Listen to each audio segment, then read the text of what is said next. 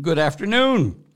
Welcome to Anchored in Hope with Father Larry Richards. And it is May the 12th, 2022. And I am very glad that you're here. Uh, I've had a busy day and I have a busier afternoon. Um, so, but I'm glad I can take some time and be with you guys. So, welcome. Again, the way we do things is uh, you can, if you're watching live on the side there, just type in a comment and I will get to the questions in the comments.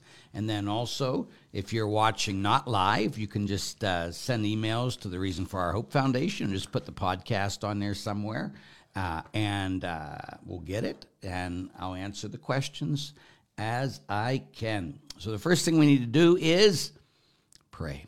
So, let's pray in Father, Son, Holy Spirit. Amen. Father, we thank you for allowing us to be your children, for creating us to be your children, not creating us just to be some creature and you be the creator, but you call us to call you Abba, Father, and you call us beloved sons and daughters. Father, may we lose ourselves in this relationship just be in your presence. Because our relationship with you is what gives us hope, knowing that you are totally in charge of everything. That there's no surprises to you. There's a lot of surprises to us, but not to you. So we beg you now, Father, to send your Holy Spirit more powerfully in our hearts and give us the grace of full surrender that we would surrender everything to you. We'd do everything for love of you. We beg you these things, Holy Father, in Jesus' name, amen. Mary, Mother of Jesus, pray for us. Good Saint Joseph, pray for us. In your Father, Son, Holy Spirit, amen. Well, again, welcome. Um, you can see, I, I just gave myself a haircut. Uh, during the um, pandemic, I learned to give myself a haircut with this special thing. No, it's not a flow, whatever that is. No, it's not that, but it's a special thing. So if it looks bad, it's because it's hard to cut your own hair. but that's what I've been doing until uh, I went back to my barber. He's 87 years old, great guy, greatest guy ever. Uh, and I went to him twice, and he got sick, and uh, so I'm not even sure if he's uh, open back up yet, so I can't wait to get back to see him. But again, it's uh, you have to look at it. So sorry. Anyway, today is um, my shrink is finally back. Can you imagine? I says he's been gone since before my mother died. I says of all the times for him to go and spend time in Ireland, and so he finally coming back. So the day right after, I'll be going to meet him. So uh, we have to get that on time. And then uh, I start interviewing for my new uh, director for the foundation. And so uh, pray for that, that we put the right person in there. And it's who God wants us to have in there, not who I want to have in there or anybody else. Okay? So um, there you go. So let's drive, drive, drive, delve right in. That makes sense. Anyway, Father Larry, would you please list some books on YouTube channels or websites or other resources for physical healing from authoritative Catholic perspective? Thank you. I could, I would, but I, I, I think the best thing when it comes to physical healing, there was a, a great book out, and I'm, I'm guessing it's still out. It was by Father Francis MacNutt, and it was called Healing, very simple healing. And he went through some of the principles of healing in Scripture. And, um, but again, I think that the best thing to do is just cry out to God. You know, none of the people who are healed in the Bible, n- none of them read a book on what's it mean to be healed from God. They just cried out to God and made an act of faith, meaning, Lord, if you will it, I can be made whole or I can be healed. And then Jesus says, Of course I will it. But we always got to remember that everything we ask for healing, for whatever, that we always ask in His will because He knows what's best for us.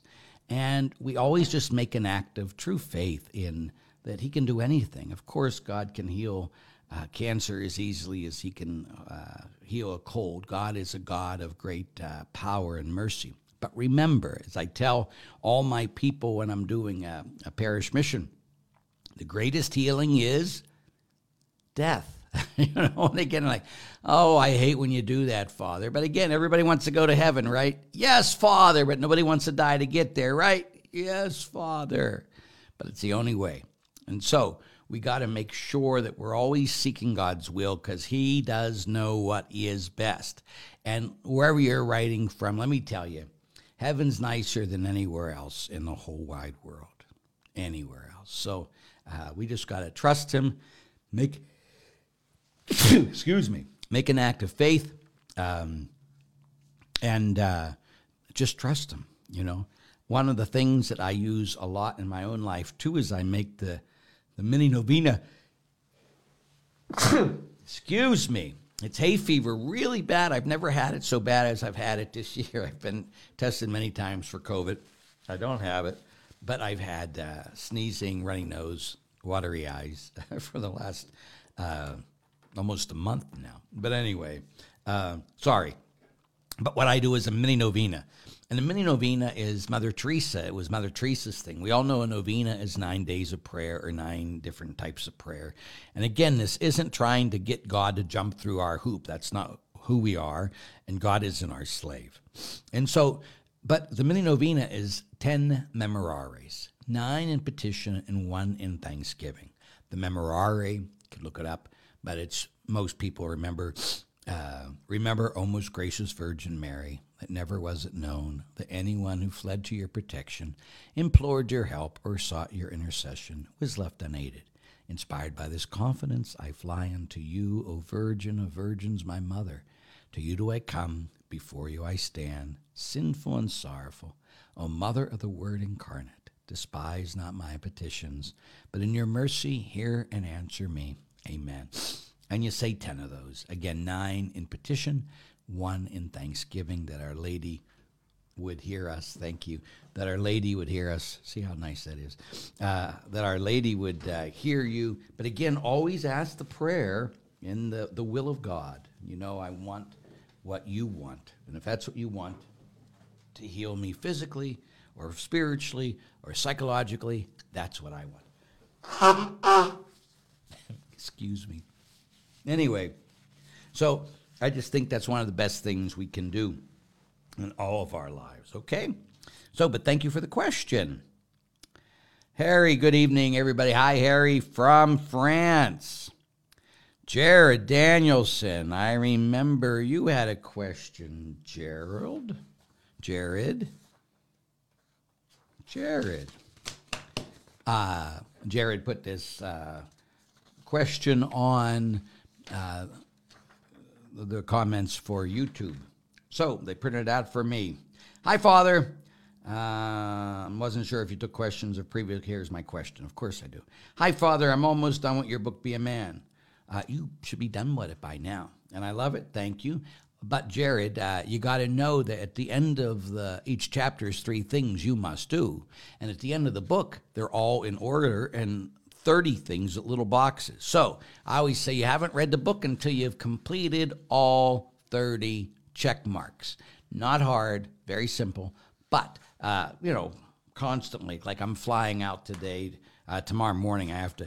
I, I uh, get on the plane tomorrow morning on Friday at five minutes to five in the morning. I'll be I have to fly out of Cleveland, and I'm going this weekend to Ave Maria down in Florida which I'm sure it's going to be so hot. But anyway, and I'm giving uh, uh, two talks down there.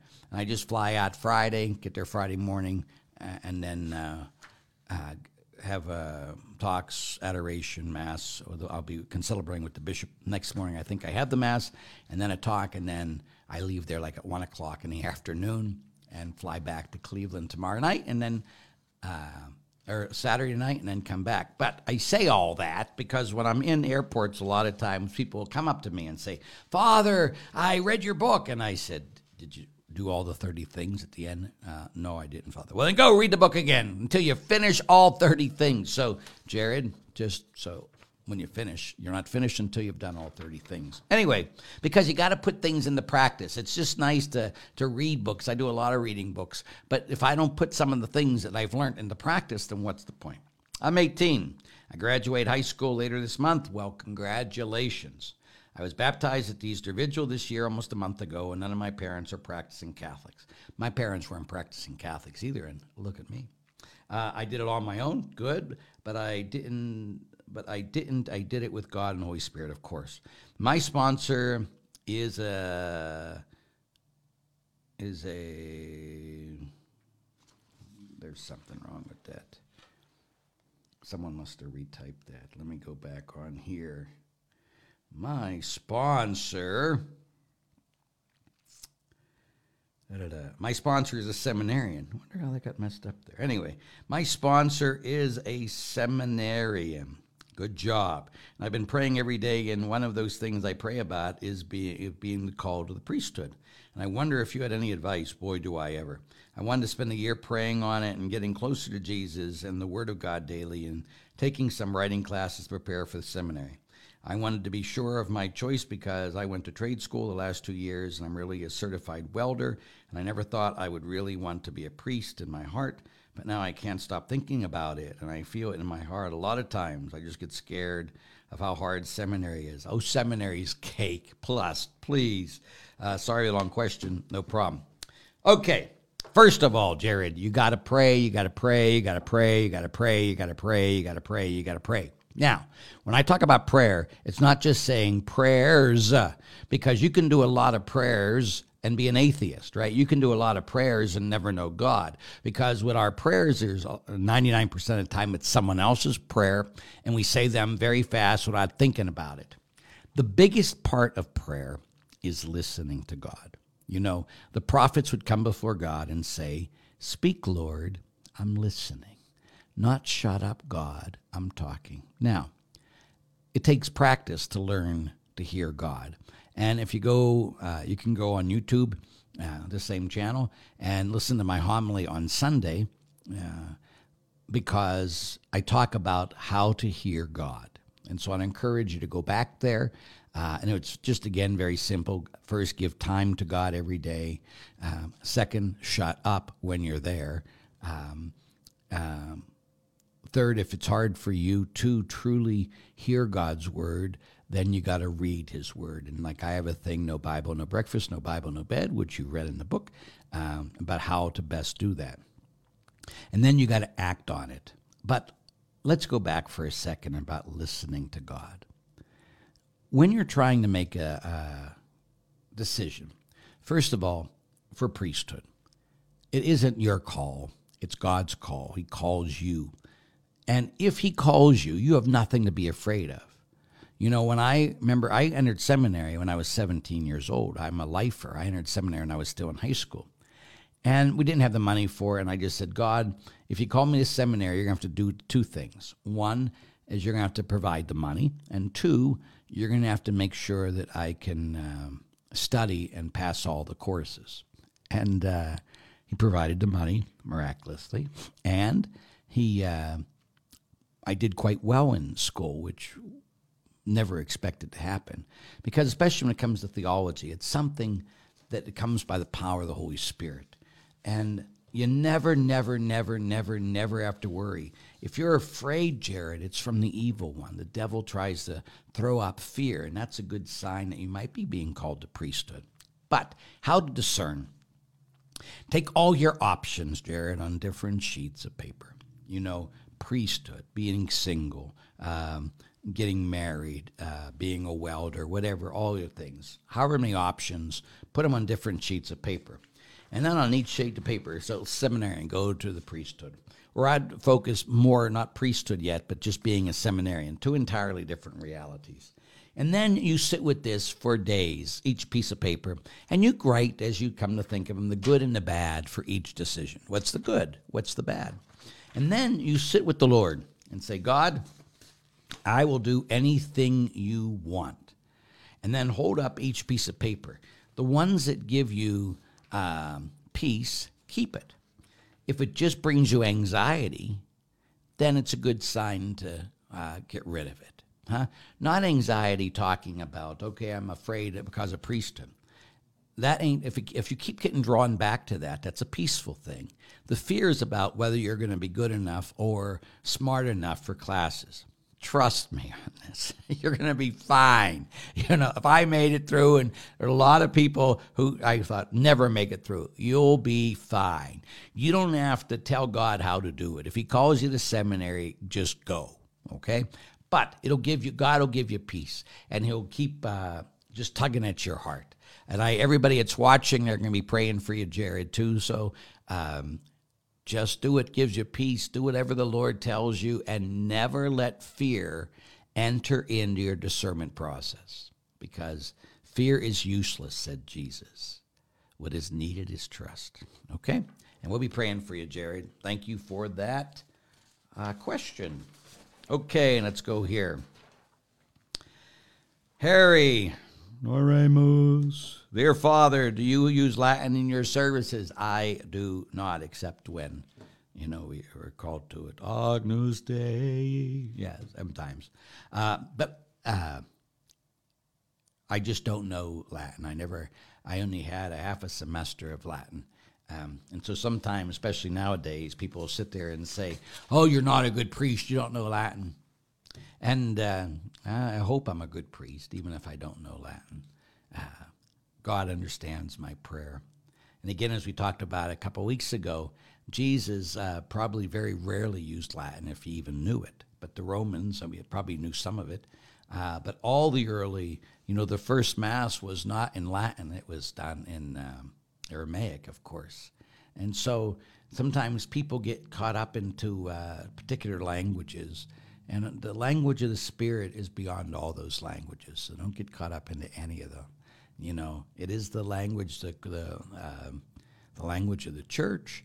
Um, and so everything comes out in Latin first. It's just the easiest way when you're dealing with all the different languages in the world.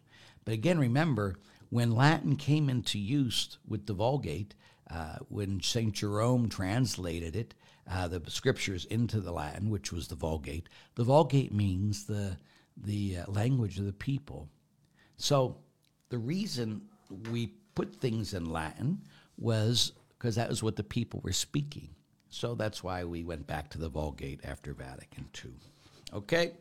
But Latin's fantastic. I love the every year when I rededicate my priest to the blessed my mother to the Blessed Mother. Um, they, uh, well, the nuns used to sing "Salve Regina," and uh, in Latin, "Salve Regina, Mater Misericordiae," and uh, it's where I rededicate my priesthood to our Blessed Mother. Okay, thanks for the question, Harry. Eric Berry. Father, my wife and I have had two miscarriages, and she doesn't think that she can handle another. So I'm sure she wants to, uh, I'm not sure, isn't sure if she wants to get pregnant again. I want to do what the church teaches. Any advice? Yes. Uh, the biggest thing is if I were you, is I'd get both of you and wear a miraculous medal. And uh, both of you. And just put it in Our Lady's hands. And miracles happen. Yeah, just, just saying. Miracles happen. But every act of uh, uh, intercourse, of course, must be open to two things love and life. Love and life, love and life. So you just have to remember that. You have to keep it always open to love and life. But thank you, Eric, for the question. Father Larry, would you refuse the Eucharist to a politician that you have heard yourself they don't that supports abortion? I am at a loss how any Catholic is pro-choice. No Catholic should be pro-choice in any way, shape, or form. But as I've said before, I would, I have never, and I would never refuse anyone communion. Pope Francis said the same thing, and the reason is because we don't know what's going on at their in their heart at that moment. They could have went to confession, um, but again, the the it, uh, like the the Pope says, the Eucharist is not a um, uh, a reward for doing good because people are in mortal sin constantly when they go to communion. They shouldn't, but they do. Or they don't think they're in sin and they're very prideful and judgmental of other people, which is sin. So they're still, God's still humbling himself and coming into a sinful soul. But that's not the point. When we go to 1 Corinthians, it says, If anyone receives communion unworthily, they sin against the body and blood of the Lord. and then it continues. So you should examine yourself first, and then uh, before you go to receive the Eucharist. Because if you receive the Lord unworthily, then you bring judgment upon yourself. And then he says, as St. Paul says, that's why so many of you are sick and so many of you have died. That the Earl, the Paul was clear that if you receive communion unworthily, being pro choice, then the bread of life can become the bread of death.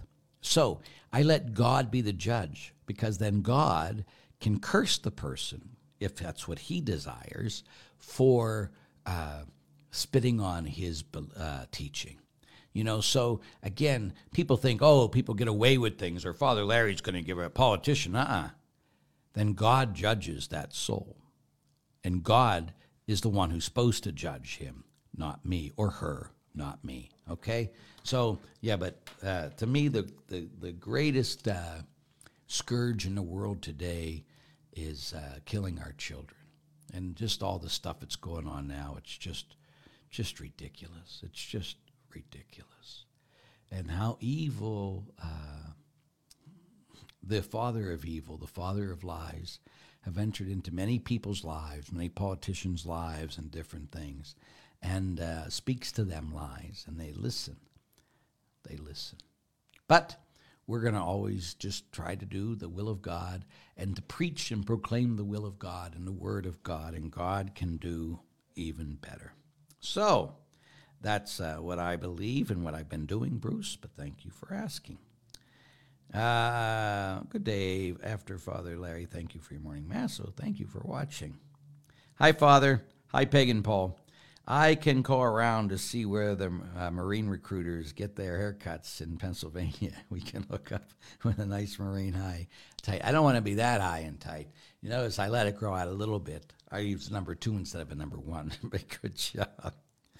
Uh, how can you reconcile First uh, John 1 9 with confession? First John 1 9. Well, we'll find out here. First John 1 9. Do do do do do do do do do do do do do do do do. I have to look it up. Come on, come on, come on, come on, come on, come on, come on, come on, come on. Come on, Come on, John, John. I know it's the back. I know, I know. It's just getting there. This isn't my Bible. John. First John, verse 9. First John, verse 1, verse 9. If we acknowledge our sins, he is faithful and will forgive our sins and cleanse us from every wrongdoing. Well, of course. God isn't uh, bound by the priest. Of course, God. The church has always taught if you repent of sin. But let's go to James, and it says, Confess your sins to one to another that you may find healing. And why would God give us the sacrament of confession if he, uh, he does explicitly in John's gospel? So let's go to the gospel of John. Let's go to the very words of Jesus Christ himself. And here in John's gospel, after the resurrection, what happens here? Right after the resurrection, the appearance that says, uh, bring me some fish. No, no, no, no, no. Here it says in John chapter 20, how do you reconcile this? Just kidding. How do you reconcile this? So, what Jesus says, Peace be with you, verse 21. As the Father has sent me, so I send you. And then he breathed on them. First thing he does. And the Father's and he breathed on them and he says, Receive the Holy Spirit. Those whose sins you forgive, they are forgiven. Now, Let's go to history, because what you did is what the devil does. What does the devil do? He quotes scripture, he takes it out of context. He did it to Jesus Christ himself. So, here is what the early church did. In the early church, there was no forgiveness of sins except through baptism, period.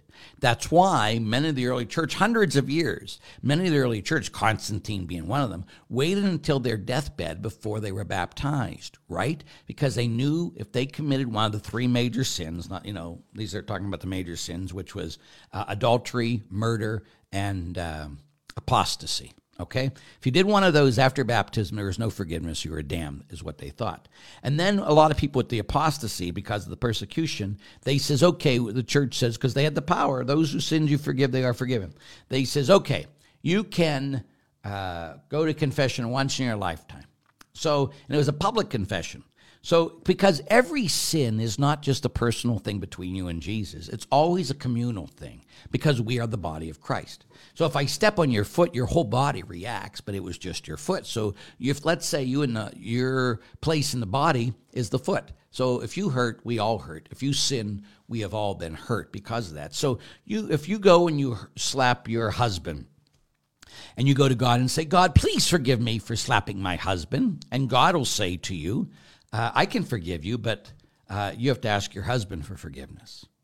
Well, can't you just forgive me, Jesus? Uh, I can, but you hurt your husband. You got to ask him for forgiveness.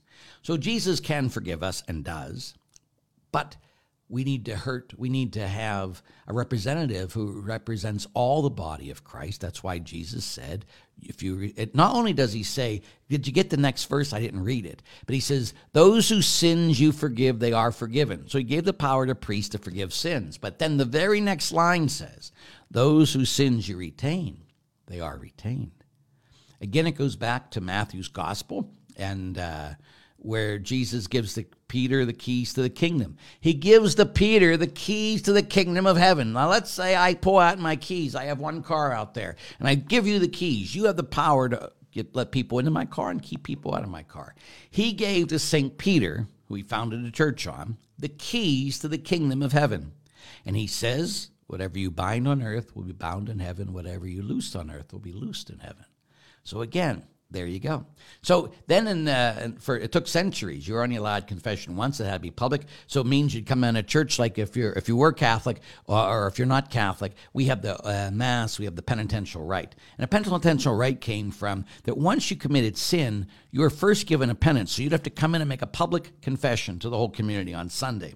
So you'd come in and it was again one of those three big sins, and you'd say, "I committed adultery," and everybody go, "Oh." And then the bishop or priest would give you a penance, and then it was a public penance. And then you weren't allowed back into church, period, until after your public penance. And so you'd stand out the church every Sunday, and people would come walking in. And as they walked in, they would you would ask them to pray for you. Please pray for me. Please pray for me.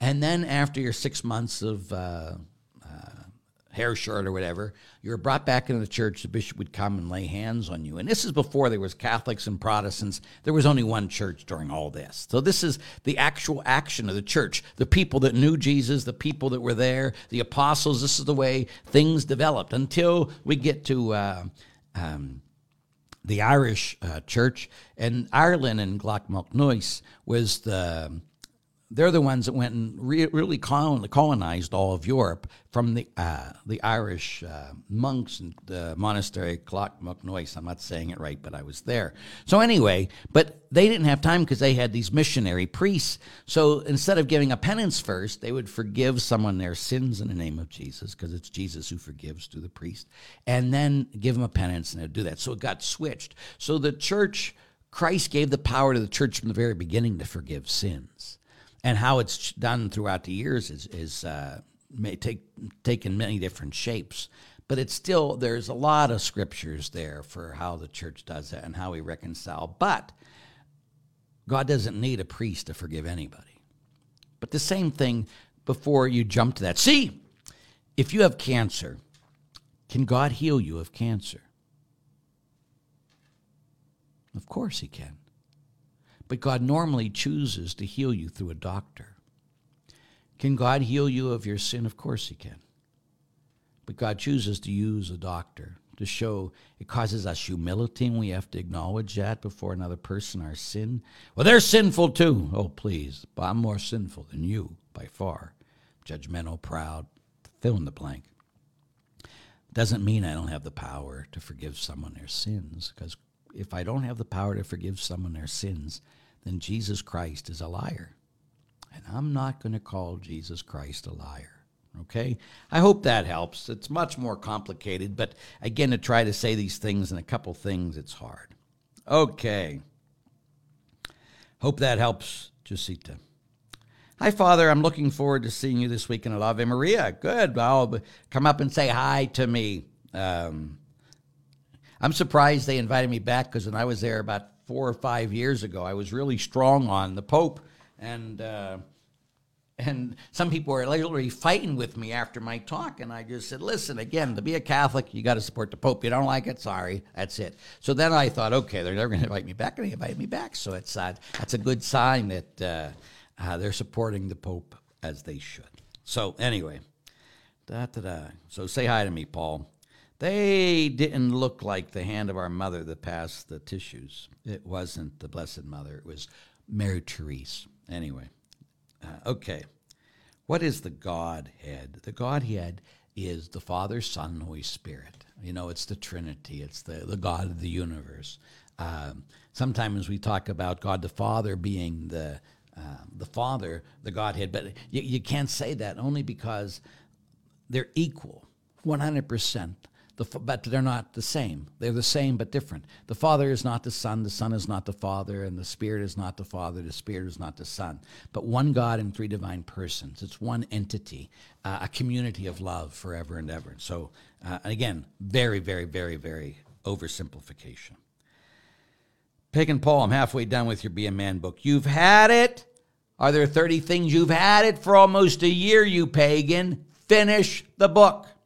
You can also get it on, uh, I did record it so you can listen to it too. Hi, Father Larry. Did you have to see Father Stu yet? I have not. My life is way too busy to go see a movie. Uh, and to tell you the truth, I won't go see the movie. I'll have to wait till it comes out too. Uh, on, uh, I'll watch them, like on my day off, I'll take uh, DVDs and watch them at my house. The book is great, but wanted to know if the 30 things are listed in the end of the Audible book. I think so. I'm not real sure. Okay, Cameron. Good afternoon, Father. My littlest brother is 19 on fire with the faith, but can't decide if he wants to enter seminary or not. What's the best way um, that I can support him as his married older brother? Oh, you pray, you pray, you pray. And you tell him that you want him to do whatever God wants him to do. Never put pressure on anyone about making sure that they're going to be a priest. Just say, I want for you what God wants for you, and uh, God can do the rest. Okay, that last question was the 316. So we even had a question in 15 minutes, so there mustn't be anybody, any questions out there. So uh, if you want to ask a question, you have to do it there. Uh, of course, Jared. God bless you. Okay, this comes from Jeff. I'm becoming more aware of the role envy is playing in my life. I'm interested in your thoughts on how to tackle this deadly sin and root it out. I'm trying to deal with it, but I feel stuck in a rut. I would appreciate any advice. Again, generosity or thankfulness, I guess, is a better thing. Be grateful for what you have and be grateful what other people have. So, uh, whenever you're getting envious of somebody, just start praising God for all the things He has given you. You know, thank you, God. Make it simple. God, thank you that I can see. God, thank you that I can walk. God, thank you that I can talk. God, thank you that I can eat. God, thank you that I have a roof over my head. Uh, God, thank you that Jesus Christ died for me. God, thank you that I can receive the Eucharist. You know, and you just start praising God. And then you realize that instead of the devil tries to get us to be envious of others, and look at, see, look at that you know and you do realize that was one of the major the first sins that we had after the original sin that's why Cain killed Abel. He was envious. And so, from the very beginning, envy, instead of looking at what God has blessed me with, we look at what God has blessed others with. But you also don't have their crosses, because a lot of times people don't realize the crosses and the exterior blessings sometimes are covering heavy crosses. So, just when you see someone that you're envious, ask God to bless them and then praise God for all the things He's done for you, and the devil will run. Okay? So, car tickets go on sale uh, as soon as we get a car. We're waiting for the car. We couldn't get a Porsche this year. We tried everything. Everybody wanted to charge us 10,000 over sticker. And uh, there was only two, so we're going to go probably with a BMW convertible this year, but we're waiting for it now. Sorry, I skipped right over you there. Uh, hold on, I have a question, Pagan Paul. Well, you didn't. Hi, Father. Are you, what are your feelings about not giving Eucharist to the president? Again, I answered that question earlier. I wouldn't. Um, um, I've never refused anybody. I don't think he should receive because he could get sick and be cursed and die. Again, I'd encourage you to watch this earlier where we talk about what Jesus, uh, what the what happens if you receive communion unworthily. But again, let's go to that. To receive communion unworthily is to uh, be pro-choice, is to miss Mass on Sunday. If you go to communion unworthily uh, by missing Mass on Sunday, which is mortally sinful, by being impure yourself for another outside of marriage, by looking at porn, all those things are things that uh, forbid you from receiving communion, just as much as the President of the United States. Now, God says, again, as I talked about earlier, that if you receive unworthily, this is 1 Corinthians chapter 12, if you receive unworthily, you bring a curse upon yourself and even death. And that's why Paul said that's why so many of you are sick and so many of you are dying. That's why every week, if you ever watch my Mass, I always say explicitly, everyone's welcome to receive communion or blessing. To receive communion, you got to be Catholic and in a state of grace. If you cannot receive communion for whatever reason, I encourage you to come down and put your hand over your heart, and that'll show me you want a blessing. Because I want to warn people I'm not going to judge you. Don't put that on me. That's not my job. God will judge you when you go to communion because he knows your heart. So God will judge the President of the United States if he receives communion unworthily. If the bread of life can become the bread of death. We don't have to defend God. He can take care of himself, and he can curse who he wants, kill who he wants, and give life to who he wants. So again, I just think the argument that everybody makes and some of the bishops make and everything else, it goes against what the Pope has said. And I just think that uh, God is, vengeance is mine, says God. God will take care of that. So I hope that helps. Okay. So I hope that. I got with envy. Let's go back here. Father Larry, I've recently asked to serve as a sponsor for a family member who will be going through RCIA this year. Praise God. Do you have any advice for sponsors? Any particular prayers or saints to look to? Perhaps any books you would recommend? Again, I would encourage them. Sometimes people join the church, but they never get to know Jesus. And I know, even the way that sounds, sounds awful. But there are like I'm uh, as bringing in the new director, and we have a, a, company that's helping us do that. And I talked with one of the people who's in charge of the company that's going through all this stuff, and I says, well, he says, well, we'll make sure we get good Catholics. I said, no. I says, good Catholics, what's that mean? Well, they go to church on Sunday. You can be an atheist and go to church on Sunday. I says, I'm interested in people who know Jesus Christ as their Lord and God, who are his disciples, who decide that they want to live for him and do his will more than do their own will, who are servants, who give their life away every day. I'm not interested in people that just go to church on Sunday and try to obey the commandments. That is not a disciple of Jesus Christ. A disciple of Jesus Christ as Jesus talked about this past Sunday, my sheep hear my voice. So that means in our prayer, we're listening to God. We have one point in life, a disciple of Jesus, to do the holy will of God, period. No other. That's the only thing we should desire in our life every day to do the will of God. If you're a daily Mass person, you went to Mass this morning, you heard in the first reading from the Acts of the Apostles what Paul says about uh, King David. And King David was a great sinner, just like me. I haven't done all those things that David did by God's grace. But it says, what does God say about David? Here is a man after my own heart who does everything I want. That's what I want people to be able to say about me. Father Larry is a guy after Father God the Father's heart and only does what he wants. You see, for RCIA, the biggest thing you can do is talk about your own relationship with Jesus, not just give them books on saints and all that stuff, because all that stuff will help but it'll it it won't lead them deeper in their relationship with Jesus. So what I'd encourage you is to learn to pray with them. Uh, if you're afraid to pray, you know, just from your heart, pray in Our Father with them every time you see them, and uh, just you know, I have a lot of resources out there, like how to make a good confession. It's called Confession, uh, the Mass Explained, a lot of those things, which will help people go deeper. And so those are the types of things you can uh, do to help people uh, go. But biggest thing is pray for them and make sure they're entering into relationship with Jesus. Jesus, Jesus. Okay, hopefully that helps you, Melissa. Let's go back here.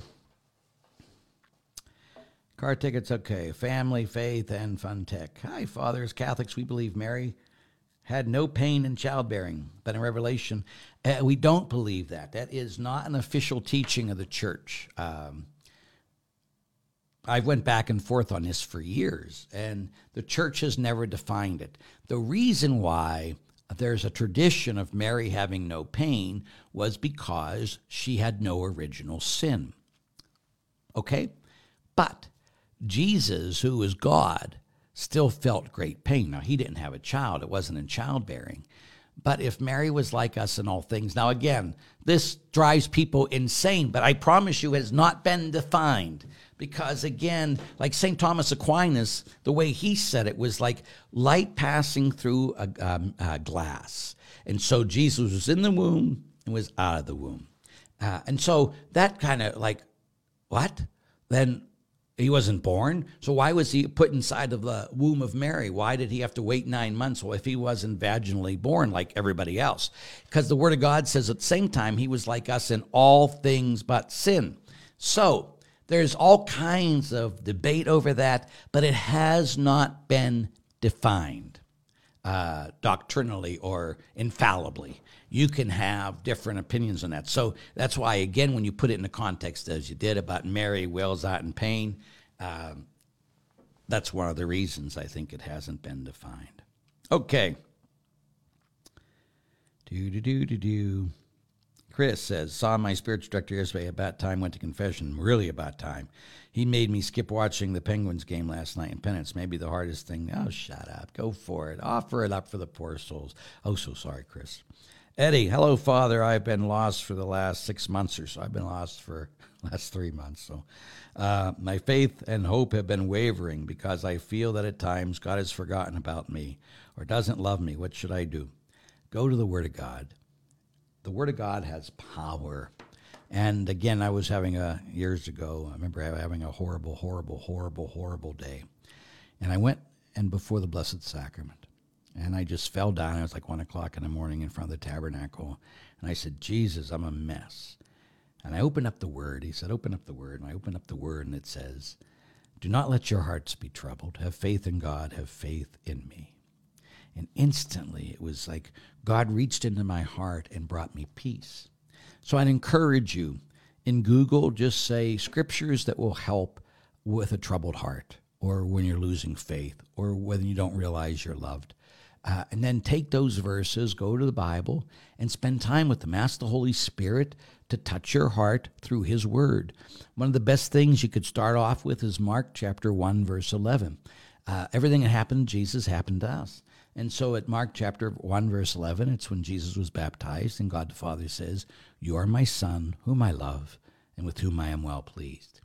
And to take that for yourself, because Jesus is inside of you, that every time you go to pray, God looks at you and says, You are my Son, whom I love, with whom I am well pleased. Another thing you can do is how I teach people how to pray is very simple. It's a five point method, if you will.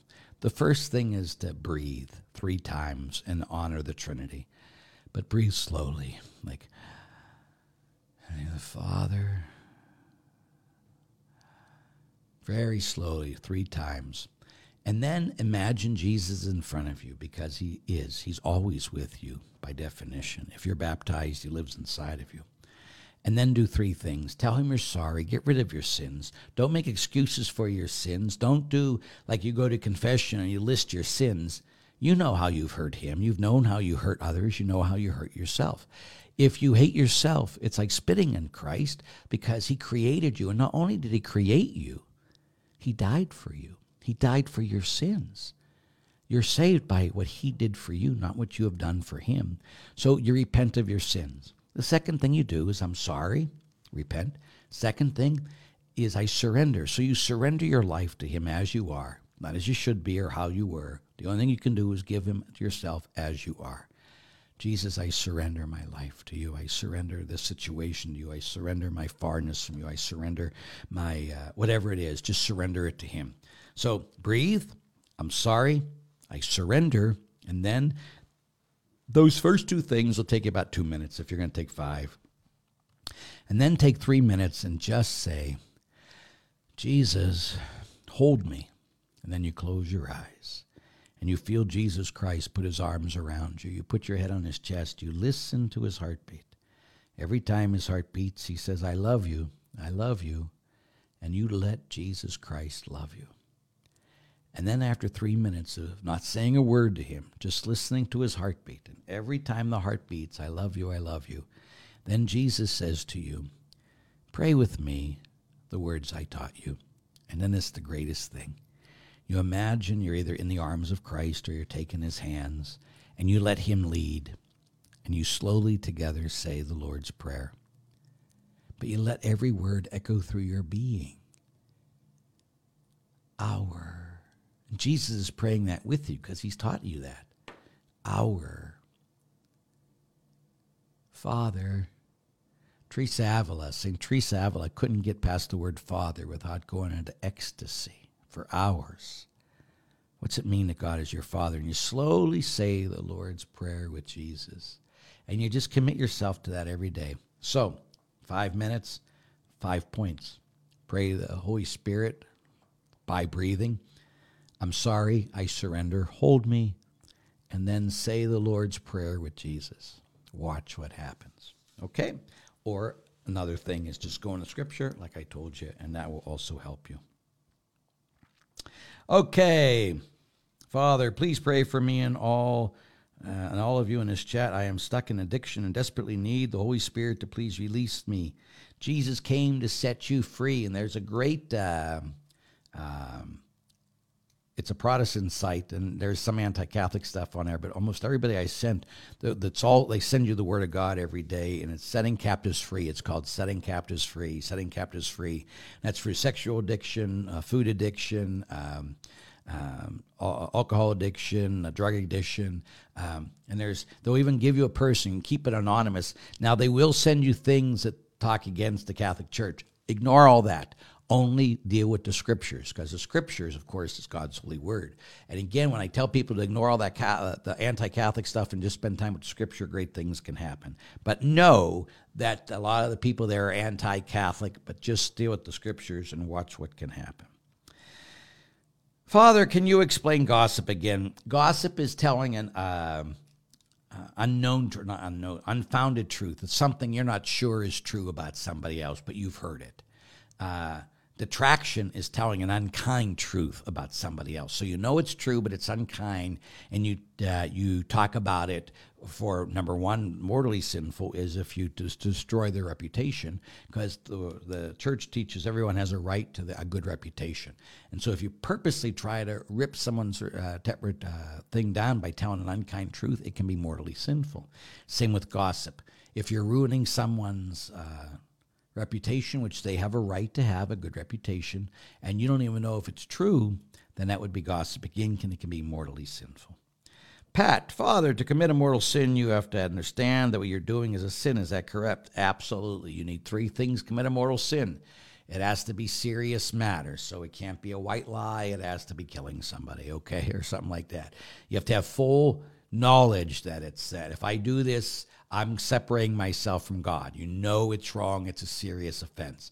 And then you got to say, with all that, full consent of the will. So, a serious matter, full knowledge, and full consent of the will. All three of those things must be present to commit a mortal sin.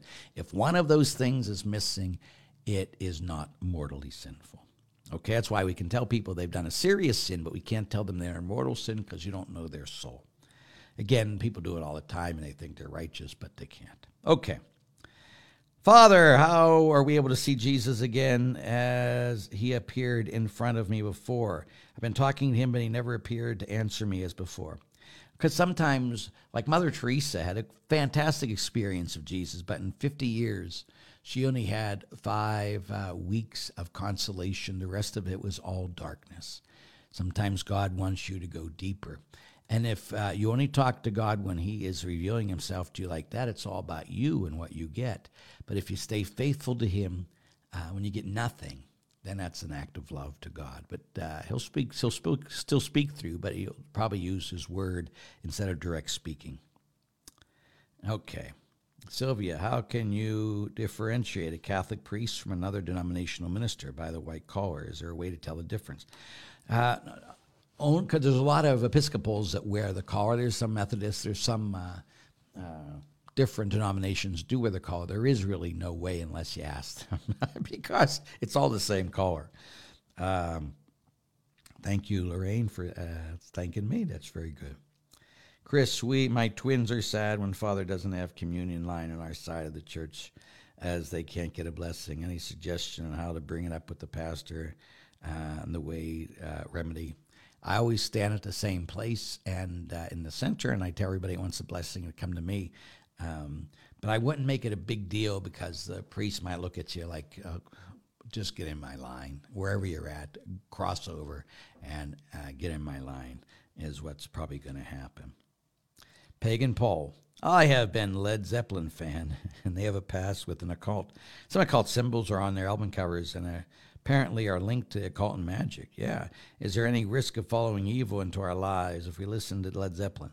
I don't know enough about his songs. Uh, can we cleanse it via asking for protection of the Holy Spirit? I don't. Uh, any lyrics of some songs can be an opening to the evil ones. So the ones that are, look at the lyrics, and if they're evil, don't listen to them. Because again, that's what I would do anyway, Pagan Paul. Okay. Susan, on EWTN last night, a lady called Father Mitch and said she had been to a first communion where a little girl dressed as a little boy made her first communion. Oh, my. That's just sad. That's all. But what say you? I just say it's sad. Very sad. Father, we'll see you tomorrow at Ave Maria. You say hi too. Uh, that'd be great. Have a blessed trip, please. Uh, hopefully, again, I leave tomorrow early in the morning. I get there by, like, uh, I don't know, early in the morning. If all goes well, you know how planes are, and then I come back Saturday. So it'll be good to see you. Please come up and say hi to me. I'm a Buddhist before all, uh, before uh, and things go so well. You know, I became a Catholic. My life was bankruptcy, death, and bad to live again. All that and I lost my money, supports three children uh, for study. That happens a lot. Uh, because why? Buddhism, which is, uh, you know, I love lots of things of Buddhism. It is a great science, if you will, or a philosophy. Uh, they know the mind better, better than most uh, uh, things because it's a very ancient practice with mindfulness and various things. But Jesus says, no one can be my disciple unless he what? picks up his cross. Uh, Dietrich Bonhoeffer once said, uh, When Jesus calls someone to discipleship, he bids them to come and die. But you know that that's not where it's going to end. You just keep saying, Jesus, I trust in you, I trust in you, I trust in you, because resurrection's coming. Resurrection's coming. Even in all that stuff, Jesus, I trust in you, resurrection is coming. I knew a tailor who specialized in investments. He told me that an Anglican cassocks have 39. Yeah, for cassocks, there is a difference. Uh, but not many of us wear cassocks anymore. Now, some of the traditionalists wear cassocks all the time. So, yes, I am blessed praying for you, Mother, too. Interesting. Thanks. There you go. Uh, and all those things are fantastic. Thank you for all the people that wrote uh, uh questions here. And I have a few more questions here, and then I got to get out of here. In the resurrection accounts, there are three women they marry. Oh, I, I talked about that last time. I talked about that last time. And here, hi. Did I deal with this today? Hi, my name is Peter. I'm 25 years old, living in Florida. Well, if you're where, uh, if you're by Ave Maria, come see me this weekend. After helping teach confirmation class this year, ninth graders, I have been put in charge of leading the high school youth group for the upcoming school year. I remember hearing on your podcast or reading one of your books that when you were a deacon, you had the largest youth group in a diocese. I did. What tips again, the biggest thing is to lead these young people into a relationship with Jesus Christ. The deepest need in young people, and everyone who listens to all this, I don't care who you are, is to be loved. All right? The deepest need in all of our hearts is to be loved. And God knows that because He put it there. That's why He said, All people know you're my disciples because you love one another. God so loved the world that He gave His only Son. As the Father has loved me, so I love you. The deepest need in everyone's heart is to be loved. So, the first thing you got to do is just love these kids. Now, you got to be very careful nowadays, but they can know that you love them without touching them or anything else. There's many ways. Uh, I the way I did it when I was younger was I found out who all the leaders were in the high schools. You know, the captain of the basketball team or football team or whatever. And again, I couldn't. You can't do that the same way nowadays because I'd call them up and I'd take them out for pizza, and I'd say, "Listen, I'm going to start a youth group, and uh, uh, I'd like you, if you could, to please help me do that because you're a leader, and I know that." Uh, and they would jump on that all the time, and they needed evangelized too. But the biggest thing, like I always say, like Catholic schools, everything. If all they're doing is teaching rules and commandments, but not teaching relationship with Jesus, close them. I just fully believe that. Why? Haven't you noticed what's happened recently? All these kids are going to Catholic school and they're never going back to church after they graduate. Why? Because we didn't lead them into a relationship with Jesus. We led them into knowing more about the church, knowing our rules, our commandments. But again, before God gave the commandments to the Israelites, He first set them free from slavery. We give commandments to people who have never experienced the love and the freedom of Jesus Christ. That's why it doesn't work. And as long as bishops continue to push this narrative, it's not going to work in a church. We need to push intimacy with Jesus. They need to experience his love first. They need to experience being set free from their sin, from their slavery, and then they can gladly follow the commandments. But they must know Jesus first. So the biggest thing is remember, it's all about relationship. Your relationship with them, loving them, showing them the love of Christ incarnate, and teaching them a love about God. But not a love that just, oh, it's okay, God loves you no matter what you do. Uh uh-uh. uh A love that gives a life for a life. So Jesus loves you and he gave his life for you. Do you love Jesus? Yes. Then you need to give your life for him much different than obeying commandments, not having sex before marriage, all those things you need to do, but you'll gladly do it when you're giving your life to Jesus Christ, not so you can go to heaven. And again, that's what we teach. You know, I taught it many years. If you do that, you're going to hell. And my kids would look at me and say, Well, Father, most of my friends are there, are going to be there anyway, so at least I'll be with my friends. I said, No, you'll be alone forever. But anyway, it's beside the point. That's not the way we bring young people to God. We bring them by allowing them to experience the love of Jesus. And then after they experience the love of Jesus, well, it's going to cost you your life to love them back. And this is how you love them back by not having sex before marriage, by obeying his commandments. But it's an act of love. Because again, if the only reason that you obey commandments is you don't so you go to heaven, then who do you love? Yourself. So I hope that helps. I got to go.